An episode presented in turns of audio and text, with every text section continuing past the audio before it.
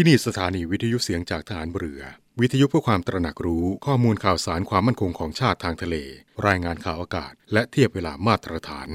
จากนี้ไปขอเชิญรับฟังรายการนาวีสัมพันธ์ครับประเทศชาติจะเป็นปึกแผ่นมั่นคงได้ก็ด้วยคนไทยทุกหมู่เหล่าพร้อมเพรียงกันปฏิบัติหน้าที่ของตนโดยมีอุดมคติและจุดมุ่งหมายอย่างเดียวกันคือ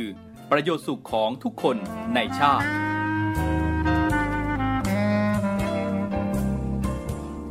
พระราชดำรัสพระบาทสมเด็จพระเจ้าอยู่หัวในพิธีสวนสนามถวายสัตย์ปฏิญาณของทหารตำรวจเนื่องในพระราชพิธีบรมราชาภิเษกพุทธศักราช 2562 18 มกราคม 2563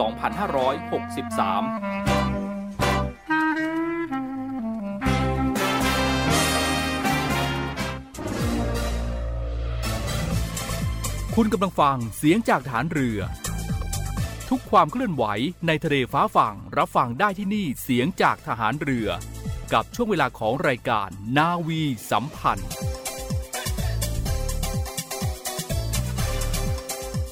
สวัสดีครับท่านผู้ฟังครับกลับมาพบกับผมพันจ่าเอกรณฤทธิ์บุญเพิ่มอีกเช่นเคยนะครับทุกเช้าวันศุกร์กับช่วงเวลาของรายการนาวีสัมพันธ์ทางสถานีวิทยุในเครือข่ายเสียงจากฐานเรือทั่วประเทศนะครับพบกันเช้าวันนี้ครับวันศุกร์ที่11มิถุนายนพุทธศักราช2564นะครับและในวันนี้ก็มีข่าวดีมาเรียนกับทุกท่านนะครับในขณะนี้ครับทางกระทรวงการคลังโดยกรมธนารักษ์นะครับได้จัดทำเหรียญกระสาบที่ระลึกในโอกาสพระราชพิธีบรมราชาภิเษกสมรส1พฤษภาคม2562และเหรียญเฉลิมพระเกียรติพระราชพิธีสถาปนาสมเด็จพระนางเจ้าสุธิดาพัชรสุธาภิมลลักษณ์พระบรมราชินี4พฤษภาคม2562เพื่อเป็นการเฉลิมพระเกียรติและน้อมสำนึกในพระมหากรุณาธิคุณพระบาทสมเด็จพระเจ้าอยู่หัวและสมเด็จพระนางเจ้าพระบรมราชินีที่ทั้งสองพระองค์ทรงตั้งมั่นพระปณิธานสืบสานรักษาต่อยอดแนวคิดในพระบาทสมเด็จพระบรมชนกาธิเบศรมหาภูมิพลอดุลยเดชมหาราชบรมนาถบพิตรและสมเด็จพระนางเจ้าสิริกิติ์พระบรมราชินีนาถพระบรมราชชนนีพันปีหลวงที่ทรงแก้ไขและบรรเทาปัญหาความเดือดร้อนของประชาชนให้มีความร่มเย็นเป็นสุขด้วยน้ำพระราชฤทัยอันเต็มเปี่ยมไปด้วยพลังรักที่มีต่อพระสงฆ์นิกรชาวไทยและเผยแพร่พระเกียรติคุณของทั้งสองพระองค์ให้แผ่ไพศาลไปทั้งภายในประเทศและนานาประเทศโดยเหรียญกระสาบที่ระลึกชนิดราคา20บาทประเภทธรรมดานะครับก็ได้เปิดจ่ายแลกมาแล้วตั้งแต่วันที่1มิถุนายนสำหรับเหรียญกระสาบที่ระลึกประเภทขัดเงานะครับเปิดจองไปจนถึงวันที่30มิถุนายน2564ที่หน่วยงานของกรมธนารักษ์เหรียญกระสาบที่ระลึกในโอกาสพระราชพิธีราชาภิเษกสมรส1พฤษภาคม2562จัดทำขึ้นจำนวน4ชนิดด้วยกันนะครับประกอบไปด้วยเหรียญทองคำชนิดราคา 20,000 บาทประเภทขัดเงาจำหน่ายราคาเหรียญละ 40,000 บาทเหรียญเงินชนิดราคา 1,000 บาทประเภทขัดเงาจำหน่ายราคาเหรียญละ 3,000 บาทเหรียญโลหะสีขาวทองแดงผสมนิกเกิลชนิดราคา20บาทประเภทขัดเงาจำหน่ายราคาเหรียญละ200บาทและเหรียญโลหะสีขาวทองแดงผสมนิกเกิลชนิดราคา20บาทประเภทธรรมดาจ่ายแลกราคาเหรียญละ20บาทนะครับสำหรับท่านที่สนใจสามารถสั่งจองได้นะครับที่กรมธนารักษ์ส่วนเหรียญเฉลิมพระเกียรติพระราชพิธีสถาปนาสมเด็จพระนางเจ้าสุธิดาพัชรสุธาภิมลลักษณ์พระบรมราชินี4พฤษภาคม2562เป็นเหรียญที่ระลึกประดับแพรแถบชนิดบุรุษและสตรีจำหน่ายราคาเหรียญละ 1,600 บาทโดยเปิดจำหน่ายแล้วตั้งแต่บัดนี้เป็นต้นไปนะครับสำหรับท่านที่สนใจก็สามารถที่จะสั่งจองได้ที่กรมธนารักษ์สำนักงานธนารักษ์พื้นที่76จังหวัดทั่วประเทศทางนี้ท่านที่สนใจก็สอบถามรายละเอียดเพิ่มเติมได้นะครับที่หมายเลขโทรศัพท์020594999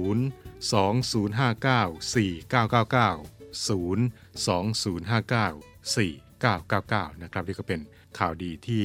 นำมาเรียนกับทุกท่านในช่วงแรกของรายการในวันนี้นะครับในช่วงนี้พบกับสิ่งที่น่าสนใจสักครู่ครับ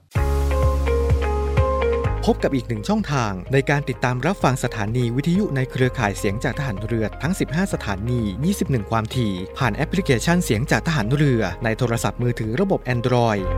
เพียงเข้า Play Store พิมพ์ค้นหาเสียงจากทหารเรือจากนั้นดาวน์โหลดแอปมาติดตั้งก็สามารถเลือกรับฟังสถานีและความถี่ที่ต้องการรับฟังได้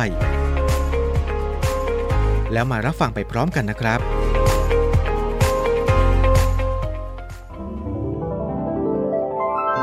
กยิราเจกยิราเถนังจะทำสิ่งใดควรทำจริงขอเชิญร่วมบูชาวัตถุมงคลเพื่อร่วมตั้งกองทุนสำหรับการบำรุงรักษาอุทยานประวัติศาสตร์เรือของพ่อเรือต่อ 91ไว้ให้อนุชนรุ่นหลังได้ชื่นชมพระอัจฉริยภาพดูแลพัฒนาคุณภาพชีวิตของกำลังพลกองเรือยุทธการให้มีขวัญและกำลังใจในการปฏิบัติหน้าที่และเพื่อสมทบทุนสนับสนุนกิจกรรมสาธารณกุศลกองทัพเรือโดยสามารถสั่งจองและติดต่อสอบถามได้ที่นาวเอกแสนไทยบัวเนียม084 536 3798 นาวเอกธเนศกุลจิตติวารี092 904 5835 นาวตรีศิรภพภักดี096 935 9163 นาวตรีสายชนพลาสิงห์088 214 1393 หรือโอนเงินเข้าบัญชีธนาคารทหารไทยจำกัดมหาชนชื่อบัญชีกรอเพื่อการกุศลหมายเลขบัญชี 302-7-74357-8 เมื่อโอนเงินแล้วกรุณาแจ้งนาวตรีสายชนพลาสิงห์ที่หมายเลขโทรศัพท์หรือ LINE ID 088-214-1393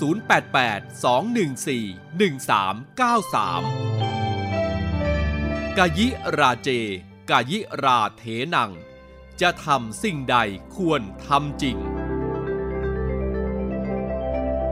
ท่านผู้ฟังกำลังอยู่กับรายการนาวีสัมพันธ์นะครับท่านผู้ฟังครับในวันพรุ่งนี้ครับ12มิถุนายนครับเป็นอีกหนึ่งวันสำคัญที่ทั่วโลกให้ความสำคัญนะครับนั่นก็คือเป็นวันต่อต้านการใช้แรงงานเด็กสากลนะครับความสำคัญของวันนี้ครับก็เพื่อที่จะช่วยเหลือเด็กๆที่ถูกทารุณด้วยการใช้แรงงานและยุติการกดขี่หรือว่าขู่บังคับการใช้แรงงานในเด็กนั่นเองและในบ้านเรานะครับหน่วยงานที่รับผิดชอบเกี่ยวกับการใช้แรงงานนี้ก็คือกรมสวัสดิการและคุ้มครองแรงงานนะครับและในวันนี้ทางรายการก็ได้รับเกียรติจากรองอธิบดีกรมสวัสดิการและคุ้มครองแรงงานท่านจะมาให้รายละเอียดเกี่ยวกับวันต่อต้านการใช้แรงงานเด็กสากลในประเทศไทยของเรามีกิจกรรมอะไรที่น่าสนใจไปพบกับนาวตรีหญิงจิรชยาศรีอรุณกันเลยครับ Navy Focus สวัสดีค่ะคุณฟังครับวันที่12มิถุนายนของทุกปีนะคะองค์การแรงงานระหว่างประเทศซึ่งได้กำหนดให้เป็นวันต่อต้านการใช้แรงงานเด็กโลกเริ่มตั้งแต่ปี 2542 เป็นต้นมาค่ะวันนี้ทางรายการได้รับเกียรติเป็นอย่างสูงจากคุณโสภาเกียรตินิรชานะคะท่านรองอธิบดีกรมสวัสดิการและคุ้มครองแรงงานมาร่วมพูดคุยกับเราในวันนี้ค่ะกราบสวัสดีค่ะสวัสดีค่ะคุณจิรชยาค่ะเรื่องต้นนี้ขออนุญาตเดินถามถึงปัจจุบันค่ะว่าสถานการณ์แรงงานเด็กของประเทศไทยปัจจุบันนี้นะคะมีสถานการณ์เป็นอย่างไรบ้างคะท่านคะก่อนอื่นเลยเนี่ยดิฉันขอคุยถึงเรื่องนิยามของคำว่าเด็กก่อนนะคะว่าเด็กหมายถึงคนที่อายุเท่าไหร่นะคะประเทศไทยเนี่ยเรามีกฎหมายแพ่งและพาณิชย์ซึ่งกำหนดไว้ว่าเด็กเนี่ยก็คือผู้ซึ่งอายุไม่ครบ18ปีบริบูรณ์นะคะนอกจากนี้ยังมีพระราชบัญญัติศาลเยาวชนและครอบครัวก็กำหนดว่าเด็กคือบุคคลที่มีอายุไม่เกิน15ปีบริบูรณ์ส่วน15ถึง18เนี่ยทางพรบศาลเยาวชนจะเรียกว่าเยาวชนนะคะนอกจากนี้ถ้าเราไปดูตามมาตรฐานสากลคือขององค์การแรงงานระหว่างประเทศเองเนี่ยเรามีอนุสัญญาฉบับที่182นะคะว่าด้วยการห้ามและการดำเนินการโดยทันทีเพื่อกำจัดรูปแบบที่เลวร้ายที่สุดของการใช้แรงงานเด็กเนี่ยก็กำหนดไว้ว่าเด็กหมายถึงบุคคลที่มีอายุต่ำกว่า18ปีนะคะดังนั้นเนี่ยจากสถานการณ์ข้อมูลดิฉันขอใช้ข้อมูลของสำนักงานสถิติแห่งชาตินะคะมีการสำรวจว่าประเทศไทยณปัจจุบันเนี่ยเรามีประชากรเด็กที่อายุต่ำกว่า18ปีลงมาเนี่ยนะคะอยู่ประมาณ13ล้านคนเศษนะคะในจำนวนนี้ถ้าเราไปสโคปเฉพาะเด็กแรงงานเด็กก็คืออายุระหว่าง15ถึง18ปีเนี่ยพบว่ามีอยู่ประมาณ 190,000 กว่าคนนะคะประมาณ 190,000 กว่าคนในจำนวนนี้ร้อยละ89คือประมาณ 170,000 กว่าคนเนี่ยเป็นเด็กที่ทำงานนะคะโดยเป็นทำงานอย่างเดียวไม่ได้เรียนหนังสือเลยเนี่ยประมาณ 140,000 คนแล้วก็ทำงานไปด้วยเรียนไปด้วยอีกประมาณ 29,000 คนส่วนที่ว่างงานมีอยู่ประมาณ 19,000 คนนะคะซึ่งพบว่าเด็กส่วนใหญ่ที่ทำงานเนี่ยนะคะร้อยละ 52.3 เนี่ยจะทำงานอยู่ในภาคเกษตรกรรมส่วนอีกประมาณ 47.7% เนี่ยอยู่ทำงานอยู่นอกภาคเกษตรกรรมซึ่งตรงนี้เนี่ย ยังไม่ได้ระบุลงไปนะคะว่าทำงานแล้วได้เงินหรือไม่ได้เงินหรือว่าเป็นการทำงานเพื่อช่วยครอบครัวอันนี้เป็นภาพรวมของสถานการณ์แรงงานเด็กของประเทศไทยค่ะค่ะเรียกได้ว่าก็เป็นสถานการณ์ปัจจุบันของแรงงานเด็กในประเทศไทยรวมทั้งนิยามของคำว่าเด็กนะตามที่ท่านรองได้กล่าวไว้นั่นคือต้องมีอายุต่ำกว่า18ปีนะคะและนอกจากนี้ค่ะเรียนถามเพิ่มเติมค่ะในประเด็นที่ผู้ฟังบางท่านอาจจะสงสัยกันว่าเด็กสามารถทำงานได้หรือไม่นะคะมีข้อกำหนดทางกฎหมายมากน้อยแค่ไหนอย่างไรค่ะคือเราไปดูมาตรฐานสากลกันก่อนนะคะสำหรับอนุสัญญาขององค์การแรงงานระหว่างประเทศฉบับที่138ว่าด้วยอายุขั้นต่ำที่อนุญาตให้จ้างเด็กได้เนี่ยนะคะกำหนดไว้ว่าแต่ละประเทศเนี่ยจะต้องให้เด็กอยู่ในการศึกษาภาคบังคับก่อนคือห้ามออกมาทำงานถ้าไม่จบศึกษาภาคบังคับหรือมีอายุต่ำกว่าการศึกษาภาคบังคับแต่ทุกกรณีต้องไม่ต่ำกว่า15ปีเพราะฉะนั้นเนี่ยพอดูมาตรฐานสากลก็คือต้องอายุไม่ต่ำกว่า15ปีถึงจะจ้างงานได้นะคะในกฎหมายไทยเองพระราชบัญญัติคุ้มครองแรงงานพ.ศ. 2541ก็ระบุว่าห้ามจ้างเด็กอายุต่ำกว่า15ปีทำงานนะคะถ้าฝ่าฝืนมีโทษร้ายแรงเลยนะคะโทษปรับตั้งแต่ 400,000 จนถึง 2 ล้านบาทนะคะต่อเด็ก1คนนะคะถ้าใช้เด็ก10คนก็คูณ10ไปเลยค่ะแต่โทษนี้นะคะจะเห็นว่าเราค่อนข้างเข้มงวดในเรื่องของการใช้แรงงานเด็กนะคะเป็นทั้งมีโทษจำคุกไม่เกิน4ปีหรือทั้งจำทั้งปรับด้วยนะคะสรุปก็คือไม่ว่าจะเป็นมาตรฐานสากลหรือกฎหมายไทยนี่นะคะเราจ้างเด็กทำงานได้แต่ทั้งนี้ต้องดำเนินการให้เป็นไปตามกฎหมายและเงื่อนไขต่างๆที่กฎหมายกำหนดนะคะไม่ว่าจะเป็นเรื่องของอายุลักษณะงานเวลาทำงานสถานที่ทำงานรวมทั้งถ้าจะมีการจ้างแรงงานเด็กเนี่ยจะต้องแจ้งเจ้าหน้าที่ของกรมสวัสดิการและคุ้มครองแรงงานซึ่งเราเรียกว่าพนักงานตรวจแรงงานทราบนะคะในวันที่เขาต้องการจะว่าจ้างเด็กรวมทั้งเมื่อจะเลิกจ้างเด็กนะคะสิ้นสุดการจ้างเด็กก็ต้องแจ้งให้เราทราบเพื่อที่เราจะได้ดูแลเด็กให้สอดคล้องกับพัฒนาการของร่างกายและจิตใจเป็นการคุ้มครองเป็นพิเศษสำหรับการจ้างแรงงานเด็กค่ะค่ะเดี๋ยวดูว่าก็เป็นข้อกำหนดตามกฎหมายนะคะที่สามารถจ้างแรงงานเด็กได้แต่ว่าห้ามต่ำกว่า15ปีแล้วก็ค่ะตามคุ้มครองของกฎหมายด้วยนอกจากนี้ค่ะเรียนถามถึงประเด็นที่มาและความสำคัญของวันต่อต้านการใช้แรงงานเด็กโลกนะคะซึ่งตรงกับวันที่12มิถุนายนของทุกปีค่ะมีประวัติความเป็นมามีเรื่องราวอย่างไรบ้างคะท่านคะตรงนี้ก็คงต้องกลับไปที่องค์การแรงงานระหว่างประเทศนะคะซึ่งเป็นองค์กรหลักของโลกนะคะที่จะดูแลในเรื่องของการใช้แรงงานทั่วโลกประเทศสมาชิกทั่วโลกเนี่ยก็ได้ประชุมร่วมกันนะคะรวมทั้งประเทศไทยซึ่งก็เป็นสมาชิกขององค์การแรงงานระหว่างประเทศด้วยนะคะสืบเนื่องมาจากทางองค์การแรงงานระหว่างประเทศเนี่ยได้มีอนุสัญญาฉบับ182ที่ดิฉันกล่าวไปแล้วก็คือว่าด้วยการห้ามและดำเนินการโดยทันทีเพื่อกำจัดรูปแบบที่เลวร้ายที่สุดของการใช้แรงงานเด็กนะคะซึ่งประเทศไทยเนี่ยเราได้ให้สัตยาบันอนุสัญญาฉบับนี้มาตั้งแต่ปี2544นะคะองค์การแรงงานระหว่างประเทศก็เลยกำหนดเอาว่าวันที่12มิถุนายนของทุกปีเนี่ยจะถือว่าเป็นวันต่อต้านการใช้แรงงานเด็กโลกเพื่อถือว่าเป็นภารกิจสำคัญของทุกประเทศที่จะต้องร่วมกันป้องกันและขจัดการใช้แรงงานเด็กที่เลวร้ายให้หมดไปโดยเร่งด่วนนะคะแล้วก็ร่วมกันรณรงค์เพื่อให้ผู้คนสังคมโลกรวมทั้งทุกประเทศเนี่ยหันมาให้ความสำคัญกับประเด็นของการใช้แรงงานเด็กดังนั้นวันที่12มิถุนายนของทุกปีเนี่ยจึงเป็นวันที่เหมือนการรณรงค์และก็สร้างความตระหนักรู้ให้ทุกคนเห็นความสำคัญของการใช้แรงงานเด็กและโดยเฉพาะการต่อต้านไม่ให้เกิดการใช้แรงงานเด็กในเรื่องที่ผิดกฎหมายและก็เลวร้ายต่างๆค่ะค่ะนั่นก็เป็นที่มาและความสำคัญของวันต่อต้านการใช้แรงงานเด็กโลกนะซึ่งตรงกับวันที่12มิถุนายนของทุกปีและมาพูดถึงแนวคิดในส่วนของประเทศไทยกันบ้างค่ะท่านคะแนวคิดการดำเนินกิจกรรมวันต่อต้านการใช้แรงงานเด็กโลกประจำปี2564นี้นะคะสำหรับในปีนี้มีรูปแบบรณรงค์หรือไม่อย่างไรบ้างค่ะสำหรับในปีนี้ค่ะเราไปดูขององค์การแรงงานระหว่างประเทศก่อนนะคะปีนี้เนี่ยองค์การแรงงานระหว่างประเทศได้กำหนดแนวคิดถึงธีมของวันเด็กโลกว่าStop Now to End Child Labor หรือจะแปลง่ายๆแต่เราต้องลงมือทำกันเดี๋ยวนี้เพื่อยุติการใช้แรงงานเด็กนะคะซึ่งมีประเด็นที่มุ่งสำคัญในปีนี้เลยก็คือใช้คำว่า Stakeholders and Individuals Can Make a Difference ซึ่งหมายความถึงในการที่พวกเราจะลงมือเพื่อขจัดการใช้แรงงานเด็กให้เกิดผลที่แตกต่างซึ่งคำว่าผลที่แตกต่างเนี่ยเข้าใจว่าหมายถึงดีขึ้นกว่าเดิมที่เราเคยทำมาแล้วนะคะผู้มีส่วนเกี่ยวข้องทุกฝ่ายเนี่ยรวมทั้งตัวของทุกคนเองเนี่ย สามารถทำให้เกิดขึ้นได้ในประเทศของตนแล้วก็ทั่วโลกนะคะซึ่งในที่นี้เนี่ยคำว่า stakeholder เนี่ยหมายรวมตั้งแต่พ่อแม่ผู้ปกครองเด็กสถานศึกษาหน่วยงานภาครัฐภาคเอกชนองค์กรพัฒนาเอกชนผู้ประกอบการเองแม้แต่ตัวเด็กเองเนี่ยทุกฝ่ายจะต้องร่วมมือกันเพื่อลดการใช้แรงงานเด็กลงให้ได้แล้วก็ร่วมกันป้องกันไม่ให้เกิดการใช้แรงงานเด็กในรูปแบบที่เลวร้ายขึ้นในสังคมโลกของเรานี้นะคะโดยเฉพาะในภูมิภาคเอเชียตะวันออกเฉียงใต้เนี่ยไอโลจะให้ความสำคัญเป็นพิเศษเพราะเขามองว่ายังมีข้อมูลการใช้แรงงานเด็กค่อนข้างสูงค่ะค่ะนั่นก็เป็นแนวคิดที่สำคัญของการต่อต้านการใช้แรงงานเด็กโลกนะคะนอกจากนี้ค่ะในส่วนของ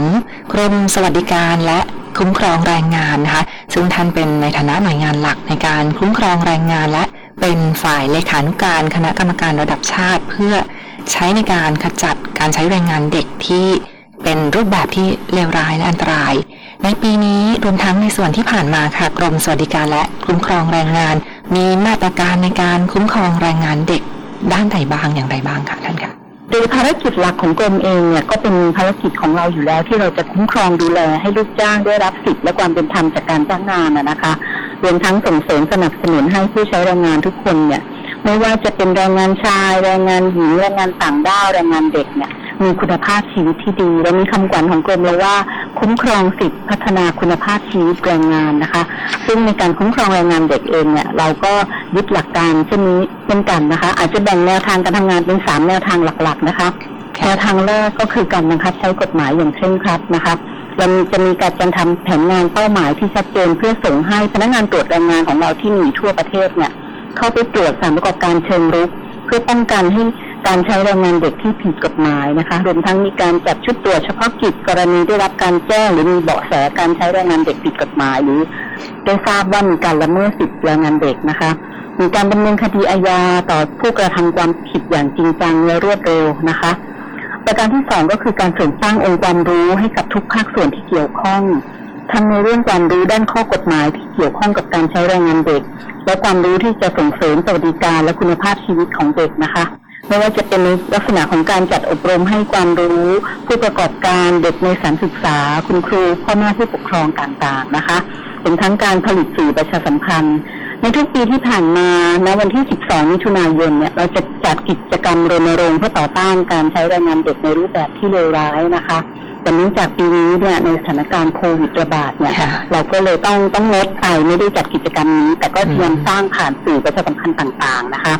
ส่วนมาตรการอันที่3ก็คือจะตรงกับธีมงานขององค์การแรงงานระหว่างประเทศเลยก็คือเราจะต้องมีความร่วมมือ stakeholder นะคะเราสร้างเครือข่ายความร่วมมือกับทุกภาคส่วนที่จะร่วมกันป้องกันและแก้ไขปัญหาการใช้แรงงานเด็กไม่ว่าจะเป็นร่วมมือทางด้านวิชาการกับองค์การแรงงานระหว่างประเทศเองกับสำนักงานสถิติแห่งชาติเองการที่จะ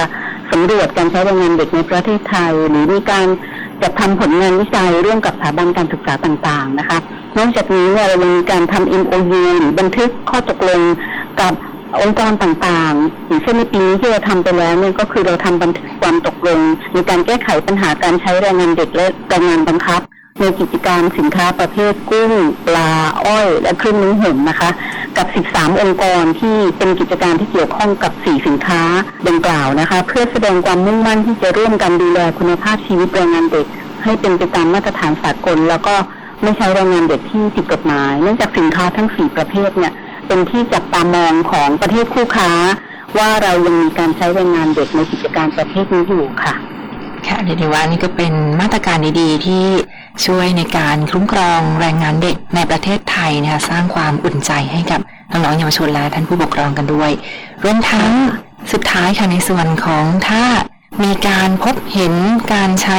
แรงงานเด็กอย่างไม่เป็นธรรมค่ะท่านคะสามารถแจ้งเบาะแสได้ช่องทางไหนอย่างไรบ้างค่ะอย่างที่นำเรียนก็คือเรามีสำนักงานของเราในทั่วประเทศนะคะ77จังหวัดเลยในกรุงเทพเองเนี่ยก็มีสำนักงานตั้งอยู่10เขตพื้นที่นะคะซึ่งสามารถ walk in เข้าไปพูดคุยแจ้งข้อมูลได้แต่อย่างไรก็ตามกรมก็ได้พยายามพัฒนาช่องทางในการรับคำร้องเรียนแจ้งเบาะแสต่างๆเพื่อให้สะดวกยิ่งขึ้นนะคะผ่านช่องทางอีเมลต่างๆไม่ว่าจะเป็นเว็บไซต์ Facebook YouTube Twitter ของกรมนะคะหรือถ้าสะดวกสุดท่านอยากยกหูโทรศัพท์เลยนะคะก็สายด่วนกรมสวัสดิการและคุ้มครองแรงงานนะคะ1546 หรือใช้สายด่วนของกระทรวงแรงงาน1506กด3ก็ได้ค่ะค่ะหรือว่าก็เป็นช่องทางที่สามารถแจ้งถ้าพบเห็นว่ามีการใช้แรงงานเด็กอย่างไม่เป็นธรรมและผิดกฎหมายต่างๆเหล่านี้ค่ะก็ยังสามารถแจ้งเบาะแสไปได้เช่นเดียวกันที่กรมสวัสดิการและคุ้มครองแรงงานนะคะหมายเลขโทรศัพท์1546นะคะและสุดท้ายนี้ค่ะในการให้ท่านช่วยฝากปิดท้ายถึงคุณฟังสักเล็กน้อยค่ะเชิญค่ะจากแนวคิดของการต่อต้านแรงงานเด็กของปีนี้นะคะขององค์การแรงงานระหว่างประเทศที่ว่าพวกเราทุกคนจะต้องร่วมมือร่วมใจกันนะคะในการที่จะเพิ่มมาตรการคุ้มครองเด็กไม่ให้ก้าวเข้าสู่โลกของการทำงานเร็วเกินไปนะคะเราจะต้องป้องกันให้เด็กเนี่ยได้รับการคุ้มครองไม่ถูกแสวงหาประโยชน์ทางเศรษฐกิจรวมทั้งต้องจัดให้มีการศึกษาที่มีคุณภาพเด็กทุกคนจะต้องมีโอกาสได้รับการศึกษาอย่างเสมอภาคต้องให้การคุ้มครองทางสังคมแก่ครอบครัวโดยเฉพาะครอบครัวที่ยากจนก็ต้องพยายามให้ผู้ใหญ่นะคะสามารถมีงานทำและเลี้ยงตัวเองได้เพื่อที่จะไม่เป็นภาระผลักเด็กออกมาเพื่อทำงานอีกทางหนึ่งนะคะสิ่งต่างๆเหล่านี้เนี่ยไม่สามารถจะเกิดขึ้นได้เลยถ้าไม่ได้รับความร่วมมือจากทุกภาคส่วนที่เกี่ยวข้องนะคะก็เป็นเรื่องที่พวกเราทุกคนทุกองค์กรในประเทศไทยเนี่ยจะต้องหันมาให้ความร่วมมือเพื่อให้การใช้แรงงานเด็กของประเทศไทยประสบความสำเร็จซึ่งนำมาอีกทางหนึ่งก็คือในเรื่องของความเชื่อถือกับประเทศคู่ค้าของเราว่าสินค้าของประเทศไทยไม่ได้ผลิตมาจากการใช้แรงงานเด็กที่ผิดกฎหมายซึ่งมันจะเป็นที่ไม่ยอมรับของสังคมโลกนะคะเราก็จะประสบความสำเร็จไม่ว่าจะเป็นเรื่องคุ้มครองคุณภาพชีวิตของเด็กหรือมองในเชิงของเศรษฐกิจก็ตามค่ะค่ะและสำหรับวันนี้ทางรายการต้องขอกราบขอบพระคุณเป็นอย่างสูงค่ะท่านคะคุณโสภาเกียรตินิรชาท่านรองอธิบดีกรมสวัสดิการและคุ้มครองแรงงานที่ท่านกรุณาให้เกียรติมาร่วมพูดคุยกับเราในวันนี้นะคะเช่นกันค่ะค่ะและช่วงต่อไปขอเชิญพบกับเรื่องราวดีๆจากทางรายการกันต่อเลยค่ะสวัสดีค่ะ Navy Focus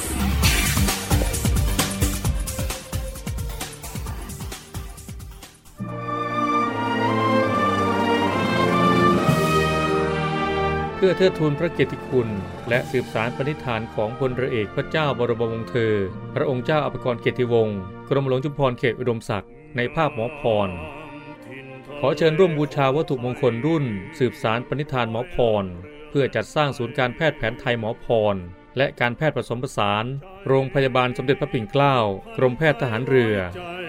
ติดต่อสอบถามและสั่งจองวัตถุมงคลได้ที่024752737หรือ087-621-9161โดยโอนเงินผ่านธนาคารทหารไทยชื่อบัญชีกองทุนจัดตั้งศูนย์การแพทย์แผนไทยหมอพรเลขที่บัญชี040-257-6961โอนเงินแล้วส่งหลักฐานการโอนเงินที่บัญชีรายทางการสืบสานปณิธานหมอพรก็ขอเชิญท่านที่มีจิตศรัทธานะครับมาร่วมสร้างศูนย์การแพทย์แผนไทยหมอพรและการแพทย์ผสมผสานสืบสานปณิธานหมอพรนะครับสอบถามรายละเอียดเพิ่มเติมได้ที่หมายเลขโทรศัพท์024752737 024752737นะครับมาต่อกันด้วยพิธีเปิดชาปนสถานกองทัพเรือพื้นที่กรุงเทพมหานครนะครับเมื่อวานนี้ครับเวลา 9:30 นพลเรือเอกชาติชายศรีวรขานผู้บัญชาการทหารเรือก็ได้เป็นประธานในพิธีเปิดชาปนสถานกองทัพเรือพื้นที่กรุงเทพมหานครวัดสารอดนะครับจากนโยบายของพลเรือเอกชาติชายศรีวรขานผู้บัญชาการทหารเรือประจำปีงบประมาณ 2564ในด้านสวัสดิการนะครับให้กองทัพเรือดำเนินการพัฒนาด้านสวัสดิการเพิ่มเติมให้กับกำลังพลกองทัพเรือและครอบครัวมีสวัสดิการที่ดีมากยิ่งขึ้นอย่างเหมาะสมนะครับโดยมีเป้าหมายประการหนึ่งก็คือการจัดหาชาปนสถานกองทัพเรือเพิ่มเติมอีก1แห่งในพื้นที่กรุงเทพมหานครเพื่อเป็นสวัสดิการให้กับกำลังพลกองทัพเรือและครอบครัวในทุกระดับโดยมีสวัสดิการชาปนสถานกองทัพเรือและกรมสวัสดิการทหารเรือเป็นผู้รับผิดชอบในการดำเนินการนะครับและจากการดำเนินงานของหน่วยรับผิดชอบก็คือสวัสดิการชาปนสถานกองทัพเรือและกรมสวัสดิการทหารเรือนะครับกองทัพเรือได้รับความเมตตาจากพระศรีธีรพงศ์เจ้าคณะเขตราชบุรณะรักษาการแทนเจ้าอาวาสวัดสารอดและคณะสงฆ์วัดสารอดนะครับได้ให้กองทัพเรือใช้พื้นที่สิ่งอำนวยความสะดวกและชาปนสถานของวัดสารอดเพื่อที่จะจัดสวัสดิการด้านชาปนสถานของกองทัพเรือและจัดตั้งสำนักงานชาปนสถานกองทัพเรือพื้นที่กรุงเทพมหานครณวัดสารอด ซึ่งก็ถือว่าเป็นจุดเริ่มต้นของความร่วมมือระหว่างกองทัพเรือและวัดสารอดในการร่วมพัฒนาพื้นที่ชาปนสถานอันเป็นประโยชน์แก่กำลังพลกองทัพเรือครอบครัวตลอดจนประชาชนทั่วไปในพื้นที่อีกด้วยนะครับซึ่งวัดสารอดนี้ครับก็ตั้งอยู่ในซอยสุขสวัสดิ์44ถนนสุขสวัสดิ์แขวงราชบูรณะเขตราชบูรณะกรุงเทพมหานครมีระยะห่างจากอาคารที่พักส่วนกลางพื้นที่สุขสวัสดิ์เพียง 3.4 กิโลเมตรและก็มีระยะทางที่ไม่ห่างจากกองบัญชาการกองทัพเรือและหน่วยงานกองทัพเรือส่วนกลางในพื้นที่กรุงเทพมหานครมากนักการเดินทางก็สะดวกนะครับสามารถที่จะเข้าออกได้2เส้นทางก็คือทางถนนสุขสวัสดิ์และถนนประชาอุทิศและในช่วงแรกของการเปิดดำเนินการนี้นะครับเพื่อเป็นสวัสดิการให้แก่กำลังพลกองทัพเรือก็ได้มีการจัดโครงการกองทัพเรือร่วมไว้อาลัยจ่ายให้ในคืนแรกโดยจะสงเคราะห์ค่าใช้จ่ายในส่วนของค่าใช้จ่ายหลักให้กับเจ้าภาพในการสวดพระพิธรรมคืนแรกประกอบด้วยค่าศาลาค่าเครื่องไทยธรรมและปัจจัยถวายพระสงฆ์รวมทั้งส่วนลดค่าหีบศพและดอกไม้ประดับหน้าหีบศพจากผู้ประกอบการนะครับซึ่งโครงการกองทัพเรือร่วมไว้อาลัยจ่ายให้ในคืนแรกนี้ครับจะมีไปจนถึงวันที่30กันยายน2564สำหรับรายละเอียดในการขอรับบริการครับติดต่อได้ที่สวัสดิการชาปนสถานกองทัพเรือพื้นที่กรุงเทพมหานครนะครับที่หมายเลขโทรศัพท์089 893 6912 089 893 6912หรือว่าโทรศัพท์กองทัพเรือ024753219 024753219นะครับและทั้งหมดนี้ก็คือเรื่องราวที่นำมาเรียนกับทุกท่านในช่วงเวลาของรายการนาวีสัมพันธ์ในเช้าวันนี้นะครับมาถึงตรงนี้เป็นว่าเวลาของรายการหมดลงแล้วนะครับกลับมาพบกับช่วงเวลาของรายการนาวีสัมพันธ์ได้เป็นประจำทุกวันนะครับ 7:30 น.เป็นต้นไปทางสถานีวิทยุในเครือข่ายเสียงจากทหารเรือทั่วประเทศนะครับและก่อนจากกันในวันนี้ครับก็ขอเป็นกำลังใจให้กับทุกท่านให้ผ่านพ้นวิกฤตโควิด -19 นี้ไปด้วยดีเราจะผ่านวิกฤตโควิด -19 ไปด้วยกันนะครับขอส่งกำลังใจให้กับทุกท่านโดยเฉพาะบุคลากรทางการแพทย์และผู้ที่เกี่ยวข้องทุกท่านที่อดทนเสียสละต่อสู้กับโควิด -19 อยู่ในขณะนี้ครับกับเพลงโอบกอดจากพันจาตรีปรัชญาธรรมโชติครับสวัสดีครับเธอคือผู้เสียสละเธอไม่เคยละต่อหน้าที่เธอยอมเสียสละความสุขที่มีเธอทำหน้าที่อย่างสุดใจเรามองเห็นทุกความทุ่มเทเราคอยเฝ้ามองอยู่ไกล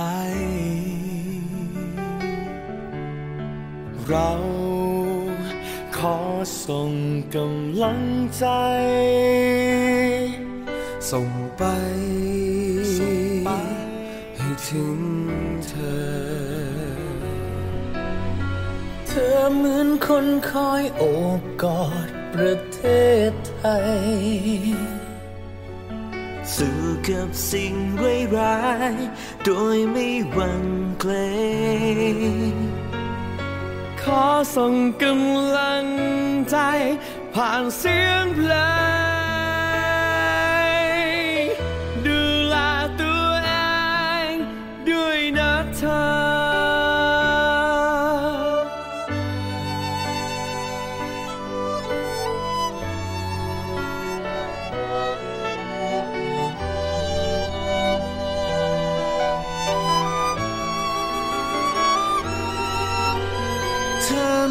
คนคอยโอบกอดประเทศไทยสู้กับสิ่งร้ายๆโดยไม่หวั่นเกรงขอส่งกำลังใจผ่านเสียงเพลงดูแลตัวเองด้วยนะเธอ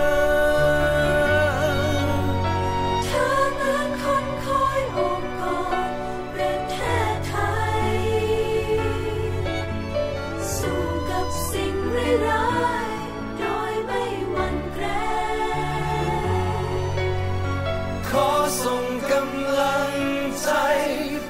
เสียงเพลง